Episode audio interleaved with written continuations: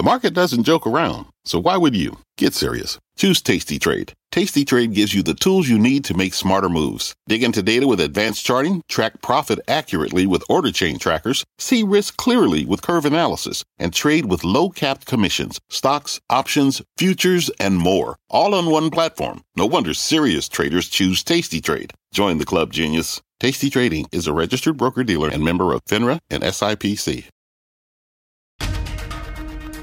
This is Squawk Pod. I'm CNBC producer Katie Kramer. Today on our podcast, here comes the COVID vaccine. Do we have enough? The U.S. government has currently purchased 300 million doses from Moderna and from Pfizer, the two vaccines that have proven to work. And the massive project of getting shots to millions of Americans. Dr. Scott Gottlieb, former FDA chief. What you're going to see is a tremendous amount of heterogeneity. Different states doing different things. Some will prioritize elderly, some will prioritize essential workers. I think most states will do a hybrid of both.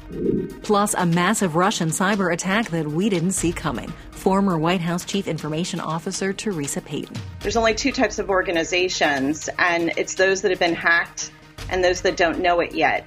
Those stories today on the podcast and the COVID 19 pounds. Even when we're not talking about it, we're talking about it. Can you go from overweight to less overweight? No, that's not one of the choices for these analysts. It's Wednesday, December 16th, 2020. Sit back, grab a snack. It's a sausage and egg McMuffin. Oh my gosh. Squawk Pod begins right now. Good morning, everybody. Happy hump day. Welcome to Squawk Box. This is CNBC. We might be getting a snow day soon uh, here on the East Coast. Uh, I know Tomorrow. some kids are thinking about that, but does it become a virtual? A vir- do we have to go to virtual school on a No snow day? such That's thing. the conversation in my Nope, house. we're no getting such snow thing. day. I'm we're Andrew getting a real Sorkin. snow day. Oh, There's no such thing. You're getting as a real snow snow day. day. Uh, Becky Quick, Joe We all- Kernan. Every day is a Um, snow day, isn't it? For my kids. Every day, is, well, Not for the but For the kids. kids, though, do they do they get to go out sledding, or do they have to No. sit in front of an iPad doing They go school? sledding. That's the that's the question. Um, call their teachers, Bex. You you you can. Uh, I don't I don't. We are not sure. No, that we that's, already are. That's It's- Our school district And- is, is doing a real snow day. We're on a real snow day, so we're, we're getting the sleds your, ready. your We're kids ready are to go. back, right? If it's already virtual, it's hard to, you know. uh, What do they just No, our cancel? kids the are virtual back, yeah. Yeah. Separately, uh, Senate Majority Leader Mitch McConnell offering his congratulations to President elect Biden and Vice President elect Harris from the Senate floor. As of this morning, our country has officially a president elect and a vice president elect. Many millions of us had hoped the presidential election would yield a different result. But our system of government has processes to determine who will be sworn in on January the 20th. And it was, of course, the first time that McConnell acknowledged Joe Biden as president elect. Majority Leader later warned Republicans in his conference not to object to the Electoral College outcomes when Congress affirms Biden's victory on January 6th. This, according to NBC News. Uh, worth noting, uh, Kevin McCarthy, for example, and still many, many others have not acknowledged um, President elect Biden's victory. Well, McConnell was just making the point that the Electoral College voted. Uh, all my wacky, a lot of my wacky people on Twitter, I didn't know what they did, but they all call themselves president-elect now. It's like, why is this guy the president-elect? This guy, president-elect, that guy, pre-, and I think they're like joking or making the point that until this happens, you're really not, and everyone was already doing it. It's all semantics, but. I mean, I like. I've got like 50 president-elects that, that are tweeting all the time. Uh, Twitter, you find anything. Uh, it's a lot of fun. It's nutty. Yeah. Right. I, I, A lot of fun. I, President-elect is a hell of a title if you can get it. Uh, I, I, it, I was thinking about asking It you guys to call me it- that it- once This while. wouldn't be the first time that we've called people president-elect before the electoral Oh, I've done it. college I- I did voted. it. I I'm mean, sure it's- four it's- years ago we it's did it shorthand. with President Trump. right. It's shorthand for, It for once the election's like, over. we know this is coming. It's right. No, you- You could say president-elect. You could say president, new president, or president to be. You could use any of those the things. but- presumed president-elect. You can use lots of Right. different things, but yes, I guess officially it's today- when the electoral college votes. But when you see that That's it's going to it be an happened, yeah. inevitability, I guess people right, like people. Is it S day stimulus Well, day? The electoral. Maybe, maybe I, we had V Day. Was it V D? Was it V Day or D Day? Not V D Day. It was both. Uh, It- there was a general who was calling it D-Day, which I think is actually more appropriate. Right. V-Day, okay, V-Day great for the vaccine, but D-Day is, uh, I think, more significant because that signifies the day when you really take a significant change in, in a military operation where you're fighting back. And that's what happened. You Yeah. know, you start handing these vaccines out, and that's our first time that we're really See- see fighting now- back against COVID. See now the EU, they're mad at that guy, rightly so. Probably it's like, let's go here. You know, people getting jabbed all over the place, and they're over there going, "Geez, I don't know." Uh, uh, um, anyway, Right. that that probably is. And days it's matter. not- yeah, it's not like the EU doesn't have cases. I mean, let's get going, and, and the point's been made. What what a week? What what difference a week uh, a week can make? Anyway. Here's a big call this morning, and uh, I can tell you about this how difficult it is uh, to go from an overweight all the way to an underweight. It's, it's almost impossible. I mean, it- it's even impossible to get to neutral weight. Uh, JP Morgan uh, out with a big call on airlines. It downgraded United, JetBlue, and Spirit Airlines all the way from overweight to underweight. Don't you wish we could do that uh, with, with diets? Doesn't happen, no. Anyway, that's a two notch downgrade. The analyst uh, said valuation uh, was the catalyst. Uh, he said the move. Can you go from overweight to less overweight? That's uh, that's not a uh, no. That's that's that's not one of the uh, that's not one of the choices for these analysts. Anyway, the move began as a simple housekeeping response uh, to disappointing but unsurprising fourth quarter demand trends. Uh, it became a recommendation uh, for selective profit taking. See what Max brought me today, guys? What? this helping? It's a sausage and egg McMuffin. Sausage? Oh my gosh! I no, that's not going to get you to the underweight status overnight. I'm al- you know what? I- I'm al- You know how you do pies? Cut them into like an eighth. I'm allowed. I'm going to have an eighth because it's 488 calories. An eighth followed by another eighth, followed by another eighth, followed by Every another 10 eighth. minutes. I want to see that thing at the end of the by- show. I'm going to work it off. I'm going to run around the set here. Uh, anyway, J.P. Morgan, had already weighted. American Airlines and Southwest at uh, at underweight. Uh, there's a little more here. The analyst said Delta and Alaska Air remain overweight uh, with an implied potential upside of around 30%. So, Andrew, um, you know, Mr. Hollow Leg, Mr. Nine Donuts, i- i- d- do you have a preference uh, between a sausage? I had a choice. There were two here with arrows pointing. Which do you want? The Egg McMuffin is uh, Donuts. My choice is donuts. You're a donut guy, but do you have a preference between a sausage, and egg McMuffin or, or a regular egg McMuffin? I like the sausage and egg McMuffin. I'd rather have an McMuffin. eighth of that than Yeah. a half of the of the other one. Oh, Just pretend you're on yeah, I protein think I diet. do that. Sausage egg McMuffin better, but I, yeah, there's eno- there's more fat in it, which would would be more filling. Yep, yep. So you're a little- I- yeah.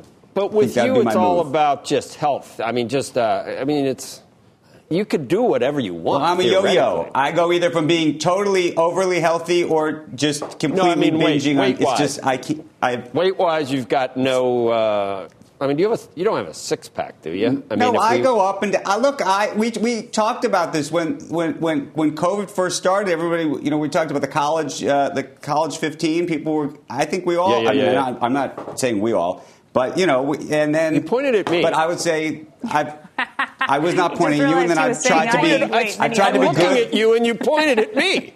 You went like that. No, no, no. And then the then in the past couple months, I've been trying to get back back to back back to neutral, Oh, oh. as as J.P. Morgan would say. All right. Um, well done. There's serious things happening, and then we, we need to move on here. Coming up on Squawk Pod, the devil is in the details for COVID vaccines and therapeutics. Former FDA Commissioner Dr. Scott Gottlieb says only about a quarter of antibody drugs shipped to the U.S. are being used. What it means is that when the states are getting these drugs, they're, don't have the means to distribute them. They haven't set up the systems. We'll be right back. What's on the horizon for financial markets? At PGIM, it's a question that over 1,400 investment professionals relentlessly research in pursuit of your long term goals. Specialized across asset classes, but united in collaboration, our teams provide global and local expertise. Our investments shape tomorrow, today. Pursue your tomorrow with PGIM, a leading global asset manager.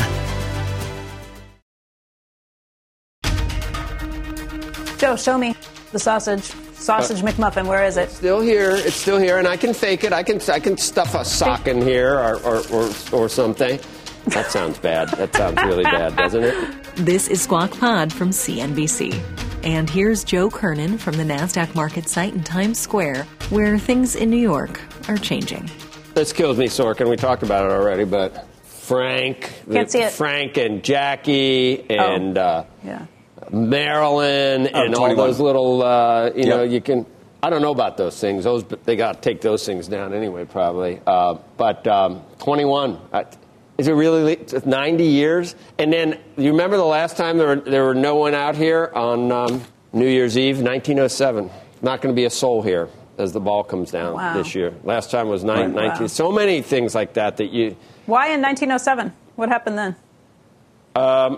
I don't know. I, I know it was between 06 and 08, but um, I didn't even look. I just I just saw that. We, we should look it But up. though. but I it's was not like looking the up. It wasn't like the 1919 pandemic, or no, I was looking up calories. I wasn't looking up uh, 1906. still obsessing. No, I did that earlier. sausage I did that earlier. It's a shocker. Are you 2,000 a day? That's it? I wish there was a way we could. Uh, I don't know. I just wish there was. Uh, well, there is a way, but I'm not ready to try that. Okay, meantime, Health and Human Services Secretary Alex Azar offering an updated timeline on when Amer- most Americans will be able to get the coronavirus vaccine. Meg Terrell joins us with more on that. Good morning, Meg.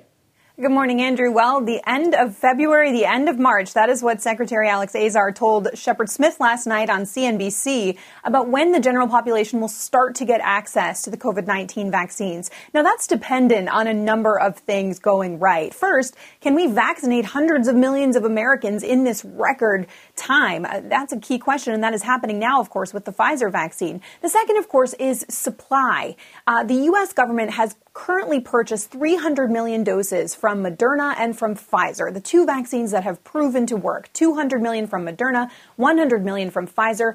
Uh, and 200 million of those, 100 each from Moderna and Pfizer, get delivered by the end of the first quarter. The second 100 million from Moderna get delivered in the second quarter by June. Uh, and the government is working on striking a deal with Pfizer for another 100 million doses. Uh, but there is some tension happening that has become apparent this week, really through our interview on Monday with Pfizer CEO Albert Bourla, uh, and then Shep's interview with Secretary Azar last night, where he asked, could they use and why haven't they used the Defense Production Act to help Pfizer get access to raw materials uh, to increase the supply and speed up delivery of those 100 million doses? Take a listen to both of uh, those gentlemen this week. While we guaranteed purchase of $2 billion of vaccine, and that is critical for their ability to develop that vaccine and put the capital investment in, they are more secretive with us about their manufacturing capacities, their needs. So we can't know they have a raw material problem until they tell us they have a raw- material problem. we are asking them uh, right now a few things. We haven't they haven't done it yet, but we are asking them, and I hope that uh, they will do it very soon because, uh, particularly in some components, we are running at uh, critical supply uh, limitations. But I think they will do it. So Albert Bourla from Pfizer telling us that their raw materials are running at critical supply. Presumably, they've also told the uh, HHS guys. Uh, Pfizer has said it can deliver 100 million doses in the third quarter in the U.S., but the U.S. wants them in the second quarter, and so the pressure is on to be able to speed up those doses. Uh, and or guys count on other vaccines working from J and J and AstraZeneca, and we should hear about that in January, guys. Well, that, that's what I was going to ask you real quick, uh, Meg. You know, we talk obviously about the Pfizer vaccine and the Moderna vaccine, given the the, the, the great results that we've seen thus far. J and J, you think we're going to hear about in January? If the results are positive in January, how quick does that then come on the heels? And you know, how quickly does that get rolled out on the other end? Because I know they they have they have a huge manufacturing uh, operation going. They do, and their shot is the only vaccine uh, that could be one dose. I'm so excited to get to see those data. Moncef Slaoui from Operation Warp Speed has said we can expect them in early January because they've enrolled about 42,000 people in their trial. Uh, they were going to enroll 60,000, but because the infection rates are so high, they don't need as many people to be able to show efficacy on this vaccine. So they're going to stop the enrollment at the end of this week. Moncef Slaoui told us on Monday. Uh, and he expects that they should have uh, essentially enough uh, cases of COVID 19 in the trial to be able to tell the difference between placebo and vaccine early January. Uh, if it works and it shows safety, he expects it could get on the market in February. Wow. Hey, Meg, can we go back to this tension between Pfizer and, and the U.S. government on trying to work this out? Because I've been trying to figure out what they were quibbling back and forth about, what they were arguing about. You know, price would be one question, but it doesn't sound like that. It sounds like Pfizer needs some help getting some of these key components, and if if, if the U.S. isn't going to take the measures to help them get that, then the U.S. is not going to get moved up in the line. Is that your understanding of it? Yeah. So, you know, what we'd been hearing over the last week, and Dr. Gottlieb told you guys, uh, was that Pfizer had its second quarter allotment of these doses that it would have manufactured by the middle of the year came to the U.S. government and said, "Do you want these? You have an option on them." Uh, according to Dr. Gottlieb, they, the U.S. government said no, uh, and so those doses were sold elsewhere. And so the third quarter allotment is available, but the U.S. wants it sooner. Um, and so, in order to try to speed that up, uh, they would need access to raw material supply. And the Defense Production Act could compel suppliers to put Pfizer at the front of the line for those supplies. Uh, and so that is the question: Can that be done? Would that help? Um, you know, there's also been talk, but, Becky, of but, you know, the U.S. government taking those doses um, that have been allocated to other countries, but that would be a big move. Yeah, that, that would be something to see. I, I, I, guess my biggest question, though, is are those components? What's the big deal? Why wouldn't we give them those components? Are those components the same ones that J and J and that Moderna would need for their vaccines too? So it's it's picking and choosing winners and who gets to, to come out on top. Is that the, the answer? It could be. Um, you know, we don't know exactly what the raw materials are that are in short supply. This is very, very secretive, to to quote uh, Alex Azar, but secretive for the industry in general. I think they just don't want to give these kinds of in specific information. But you know, if it's the lipids, that's something that Moderna uses and something Pfizer uses. How much overlap is there among suppliers? Uh, those are the questions. Uh, Meg Terrell, as always, thank you. Pfizer's vaccine is making its way across the country where many frontline healthcare workers and nursing home residents uh, are getting first access. Uh, now uh, comes a debate for who is next. Some say the elderly, others say essential workers. Join us now is Dr. Scott Gottlieb. He's a former FDA commissioner and a CNBC contributor. He also sits on the boards of Illumina and Pfizer. And we're in a, it feels different. We're in a different phase of this whole uh, process, it, it feels like, uh, Doctor. We want Pfizer uh, to, to, ramp things up. Moderna's this week. That, that should uh, add to the supply of things. Um, J&J, what, what can you tell us at this point, what, what you're expecting in terms of timeline and efficacy and the ability to manufacture large amounts? We're talking next month sometime? Well, we, we kind of have a sense of what the supply is going to be from Moderna and Pfizer. Um, what we don't know is are there going to be other new entrants, and will J and J get into the market? Um, you would ex- you would hope that they will. I think they would be the most likely right now. Sanofi's delayed. We know AstraZeneca's delayed. Maybe perhaps Novavax, but J and J is an experienced manufacturer with a platform that's been a proven platform. So the hope is that sometime by uh, maybe late spring, uh, late late uh, winter, early spring you could see J&J moving towards the market, and they're going to have the capacity to supply the market. The bigger issue here, I think, though, is the reporting from Meg Terrell yesterday, where she reported that only about 5 to 20 percent of the antibody drugs that have been shipped to the states have actually been used. And I alluded to this on your show um, earlier in the week that those drugs were probably not being used based on what I was hearing. What it means is that when the states are getting these drugs, they don't have the means to distribute them. They haven't set up the system. So we've made a lot of um, discussion this week about the challenges of getting uh, products from point A to point B with the cold chain. And I've said I think that that's pretty solved for with our good logistics in this country. And it's going to be a last mile problem getting these vaccines distributed. The experience with the antibody drugs is not a good harbinger. And just bear in mind that the number needed to treat in terms of keeping one patient out of the hospital with those antibody drugs is 10.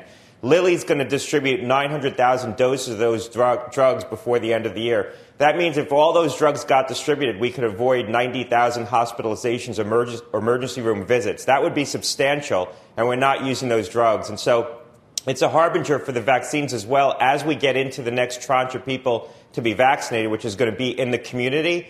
Um, it might be challenging for the states to distribute those vaccines if they can't distribute the antibody drugs.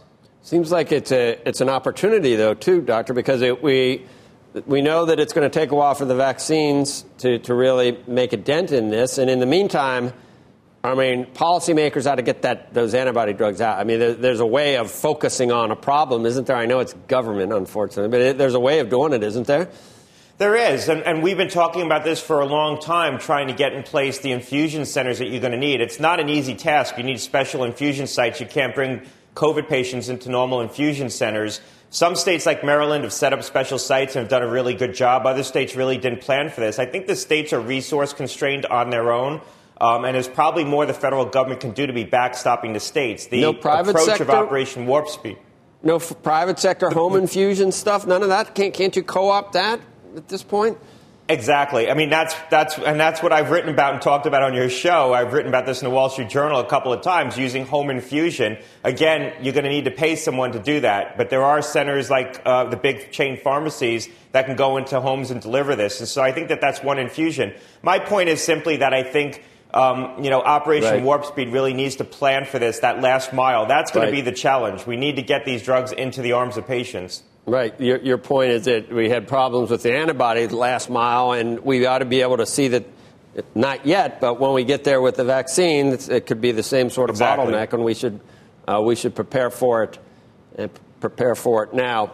So uh, we, we began the, the intro trying to figure out who should get this. That's that's front and center as well. Um, right. Will we be surprised how? I, I guess you don't think we'll be surprised at how quickly it, it, will come down to, to people that you don't think of as essential. It's going to be a while for just the average person walking around to get one. It depends on if there's another entrant in the market. It gets back to the question you asked about Johnson and Johnson. I think though what what you're likely to see as we get into what we call 1B, the next tranche of patients who are going to be eligible for the vaccine, this is going to be January. December, it's going to be healthcare workers and nursing homes, but once we get into January, states are going to make decisions about that next tranche. I think what you're going to see is a tremendous amount of heterogeneity. Different states doing different things. Some will prioritize elderly, some will prioritize essential workers. I think most states will do a hybrid of both. But then trying to um, determine eligibility, trying to go out in the community to actually deliver the vaccines, how they do that, you're going to see a tremendous amount of heterogeneity. And depending on what state you're in, um, it's going to determine whether or not the vaccine's accessible to you. And I think you're going to see a really some stark differences in, in, in accessibility across the states. And again, the antibody drugs is a harbinger of that. Um, if we are leaving this fully up to 50 states, we can expect to see a lot of differences between how well this is run and who gets access to it and who doesn't. And that's going to be unfortunate because in an ideal world, you want to see more uniformity. Um, you also want to be able to verify eligibility. You don't want to see some people ha- being have and have nots depending on where they live. Right. Okay. I, I know Becky wants to, but the, the J and J is an adenovirus, and the, and you figure it should be exactly. just as good. You figure it should be ninety percent plus. Would, would, you assume that they know what they're, they, they, it's hard to to estimate, but uh, you figure it should be uh, uh effective? We always felt that the adenoviral vector platforms would be effective because they okay. elicit a fuller complement of an immune response. The AZ's vaccine looked to be pretty robust, and so I would expect J and J to figure this out. They're a good company. We got to go, I guess, Doctor. Uh, got a viewer accusing me of not asking a question before the interview's over, so I'm really going to get him here. So, uh, the uh, is, it, is, it, is the antibody drug really expensive? Is, it, is that is that part of the problem? Is it ten grand? I mean is that why we're not seeing more of it used? It's, a, it's being paid for by the government. It's available. It's expensive it to deliver, and it's complicated to deliver. But um, but that money's being provided for. So that's okay. I don't think that's the reason why the states are struggling. All right. Well, there you have it. I did ask it. Dr. Gottlieb, uh, thank you. A little disappointed, Andrew, that, that you missed an opportunity to, to, to uh, you know, build up the New York Times, but it was organized in 1907 by the owner of the New York Times, the ball dropping. There's an update on this. I don't know if you saw Adolf Ochs. Uh, they used to have fireworks or something, and instead they moved it to where the headquarters of the New York Times to drop the ball here. And then, did you know that? Why did, did, did you just were you just being humble that it was the New York Times and, and the owner of the? Humble's I, not. Uh, you know, humility. Joe, I, I am humble. I'm humbled speaking to you every day because I learned something new. Well, um, but yes, the New York Times, times, as we discussed, was wartime Times Square, named after the New York Times. Right. Squawk Square now, but uh, there were two times that the ball did not drop, and that was 40, 1942 and 43 in observance of wartime blackouts. So 1907 was sense. the first year. Yeah. Now there won't be anyone out there this year. First time since, I guess, 42 and 43 when the ball did not drop. But that first time was in 1907. I, I, That first time it was freezing out there. I remember I was thinking, "Whoa, God! I wish I had." Uh, anyway, coming up, uh, much more on what's moving. remember. Next on Squawk Pod, a massive cyber attack believed to have been backed by Russia infiltrated the computer systems of U.S. federal agencies. Yikes. Former White House Chief Information Officer Teresa Payton. If I put it on a scale of 1 to 10, I'm approaching a 9 right now. Uh, and a lot of that's based on what we still don't know. We're back after this.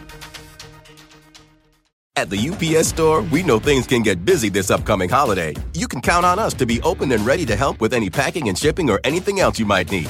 Is there anything you can't do? Um, actually, I don't have a good singing voice. the UPS. Nope. But our certified packing experts can pack and ship just about anything. At least that's good. The UPS store. Be unstoppable. Most locations are independently owned. Product services, pricing, and hours of operation may vary. See Center for details. Come in today to get your holiday goodies there on time.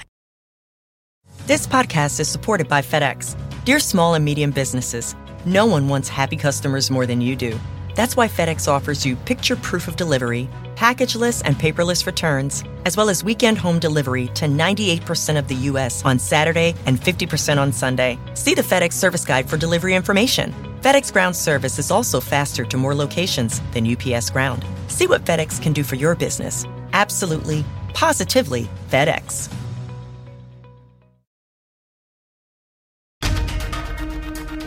You're listening to Squawk Pod. Here's Becky Quick.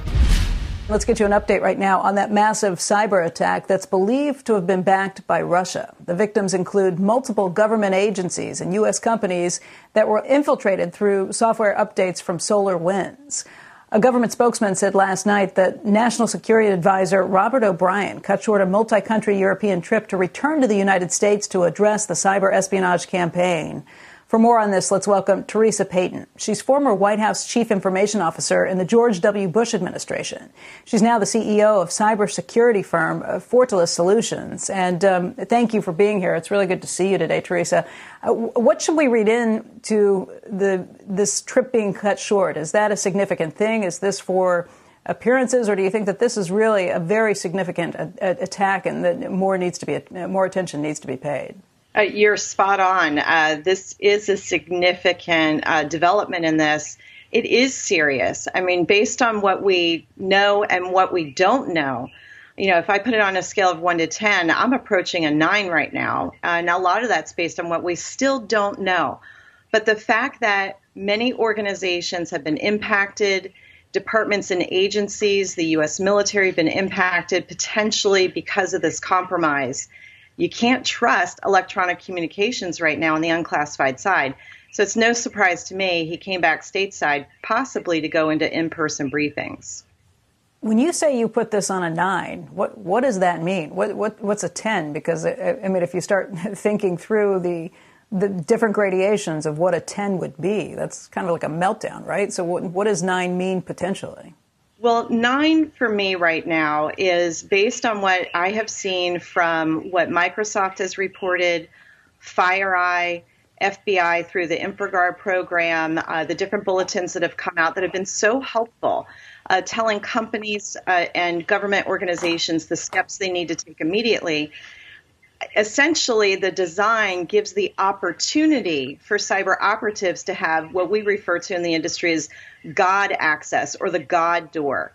The reason why I don't have it as a hmm. 10 is the investigation is still ongoing. So maybe we got lucky. Maybe these cyber operatives had set up that God access or that God door, but maybe they didn't get away with infiltrating the systems in such a way that they've changed data, they've changed logistics, that they've got a permanent hold on the systems. What I do know is there are many talented men and women working behind the scenes right now to figure out that access, if it was potentially used, what's potentially compromised. So I'm at a nine, but I may de escalate that feeling as the investigation unfolds and we hear more. I mean, it's crazy that this has been uh, taking place over the last nine months and nobody figured it out until now. Um, the idea that we still don't know exactly what happened. What what kind of confidence can any government agency or any company that's been hacked at this point? What kind of confidence can they have that they're not losing secrets or losing internal documents on a regular basis, even at this moment? Uh, you bring up a great point, and I remember when um, Mr. Mueller, the former FBI director, said many years ago there's only two types of organizations, and it's those that have been hacked and those that don't know it yet. And so that's why right now, every organization around the globe, this is not an American problem. This was an attack on us all, um, leveraging these vulnerabilities, inserting this malicious software.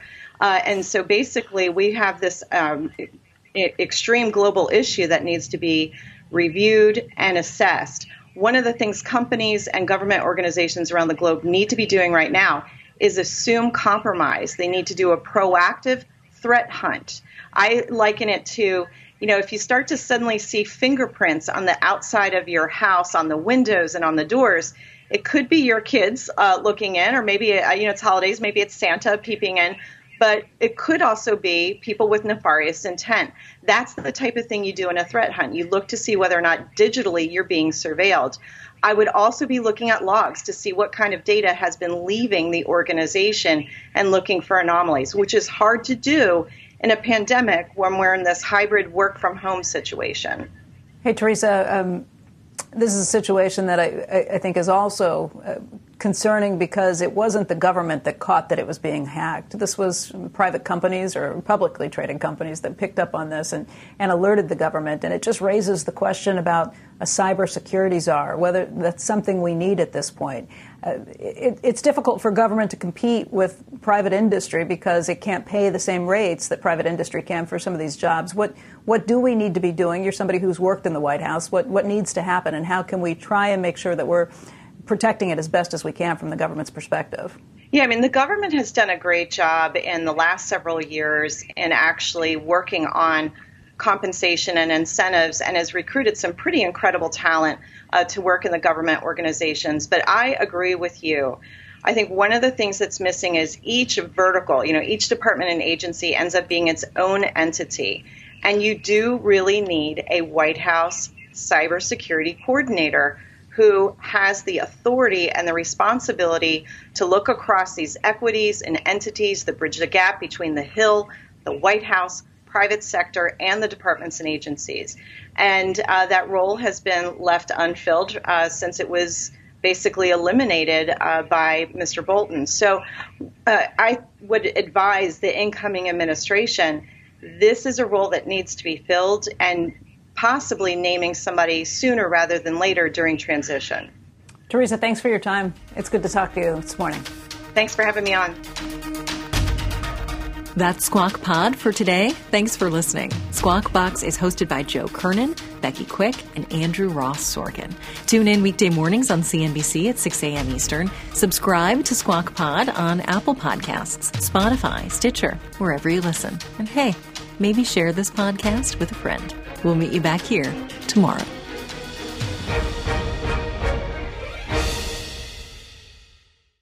This podcast is supported by FedEx. Dear small and medium businesses, no one wants happy customers more than you do. So you need a business partner just like you. Like FedEx, who understands your passion for serving your customers because they have the same commitment towards you. That's why FedEx offers you picture proof of delivery, packageless and paperless returns, as well as weekend home delivery to 98% of the U.S. on Saturday and 50% on Sunday. See the FedEx service guide for delivery information. What's more, FedEx Ground is faster to more locations than UPS Ground. Trust FedEx for timely deliveries. See what FedEx can do for your business. Absolutely, positively FedEx.